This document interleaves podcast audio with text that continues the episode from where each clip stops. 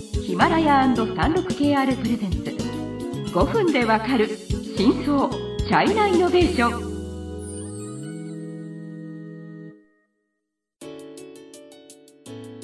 皆さんこんにちは。36KR ジャパンの委員です。はい、日本経済新聞の山田です。はい、今回は中国 SNS マーケティングシリーズの最終回です。はい。えっ、とまあゲストのガシさんもうん、いますので、はい。よろしくお願いします。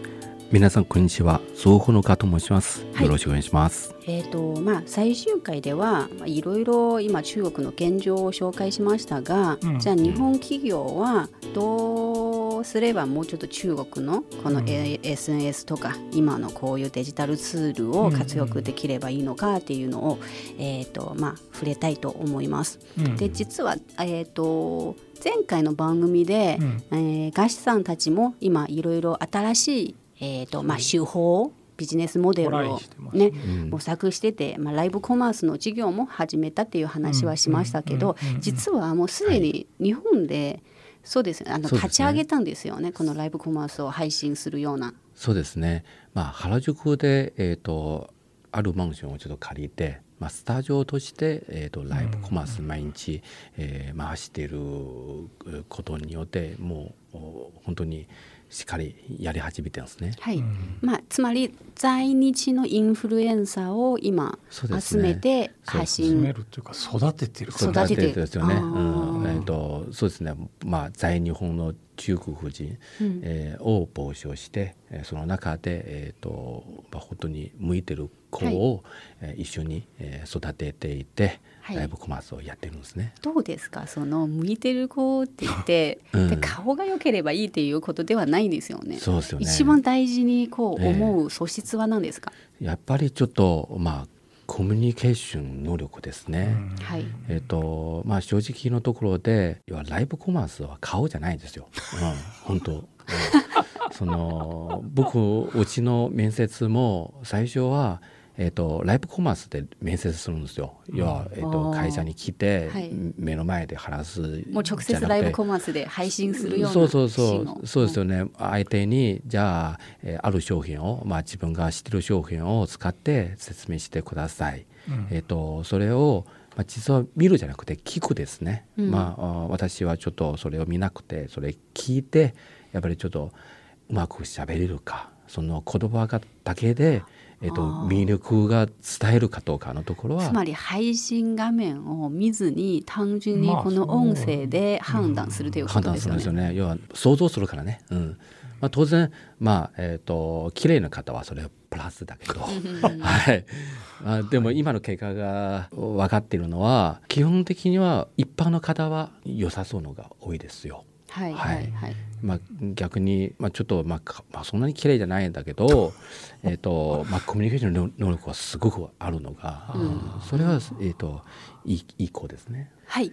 じゃあまあライブコマースはこれから進めていく道としては、まあ今まさに始めた頃ですよね。まあ、模索というか、うん、うん、本当に、まあ、コロナの後でいろいろちょっと業界が変わってきて、えー、とライブコマースは、えー弊社だけじゃなくていろんなところからも始めて、えー当然その、まあ、難しいところまだ壁がいろいろあるからちょっと乗り越えている最中なんですね。はい。はい、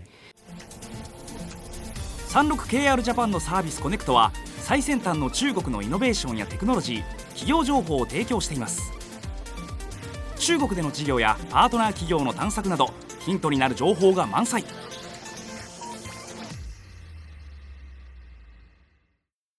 ですね。でここでまあ今日のちょっと本題本題というか、うんうん。まあ日本企業とのまあやり取りとかこう、うん。結構多いので、はいまず日本企業に対してええ。ガシさんはどういうようなイメ,、イメージですか？そうですね。一緒にビジネスを。お客さんですよね。そうですお客さんですよね。はい。はい。ビジネスを一緒にやるには、はい。うん特徴的なものとか、ん。そうですよね。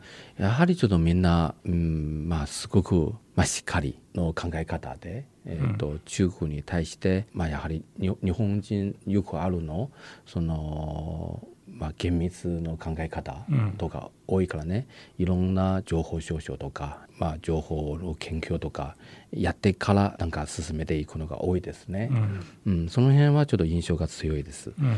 まあ、ただそのやはり中国に対してビジネスをするのはやはりちょっと臨機応変はすごく大事だと思うんですよ。はい、まあ、うん。臨機応変できない企業が多いってことですか、うそうですね、はい、あとはやはり中国の、えー、と市場が変化が多いから、まあその問題がたくさんあるんですよ。でもやってみないとその問題を気づかないんですよね。ううんんやはりちょっと日本これ企業さんはでははないですね一番日本企業のネックではないですけど、ん。まあつまり、特徴ですよね。そうや特徴ですよね。いいか悪いかちょっとそうですそうです、うんうんうん。つまりやってみないとわからないよねっていうのが割と中国人には普通にありますけど、うんうん日本人はこの多分その失敗のリスクがちょっと怖いので、うん。こうやってみないとっていう気持ちになかなかなれないんですそうです。よね。ねリスクは感じますね、うん。みんないろいろは、うんうん。まあ、確かにそのリスクがあるんだけど、うん、やっぱりそのリスクを完全に100%をなくすのは正直なところは難しいですね。ううんん。うん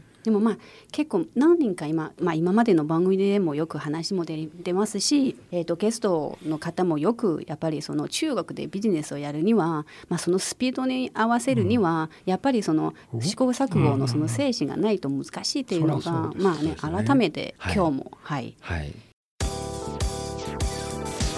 中国経済のさまざまな業界や企業紹介最新のイノベーションやテクノロジーを徹底解説5分でわかる真相チャイナイノベーション。この番組の最新のエピソードはヒマラヤで配信中。今すぐヒマラヤのアプリをダウンロードして要チェック。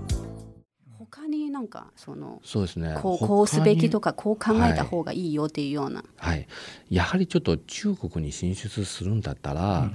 SNS の運営はやはり自分がやった方がいいと思うんですよ。うん。それは自分でやった方えっとがいいっていう。のは、自分の会社が？自分の会社が、やった方がいいと思うんですよ。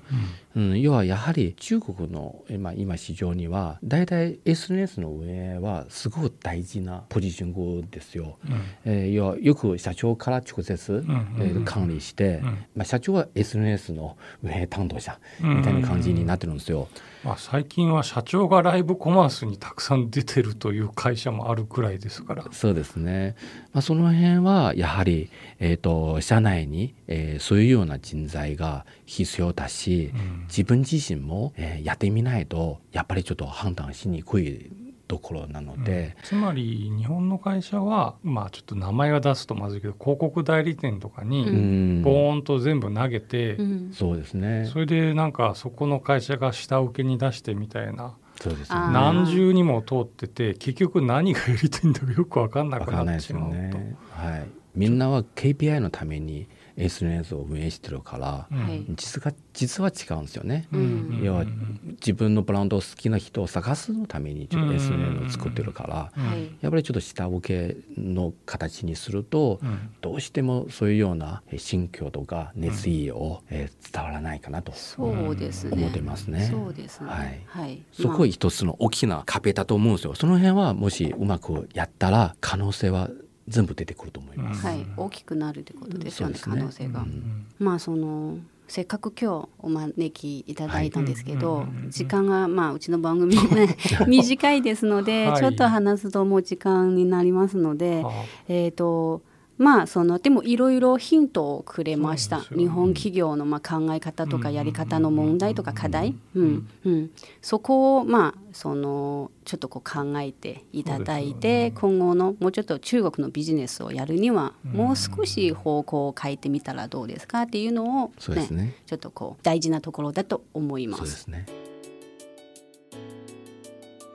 まあ時間になりましたので、もし今後機会があればもうちょっと具体的なまあ話を。皆さんがコロナで帰れない状態が続いたら やっぱり3ヶね月後ぐらいにまた来てく ださい。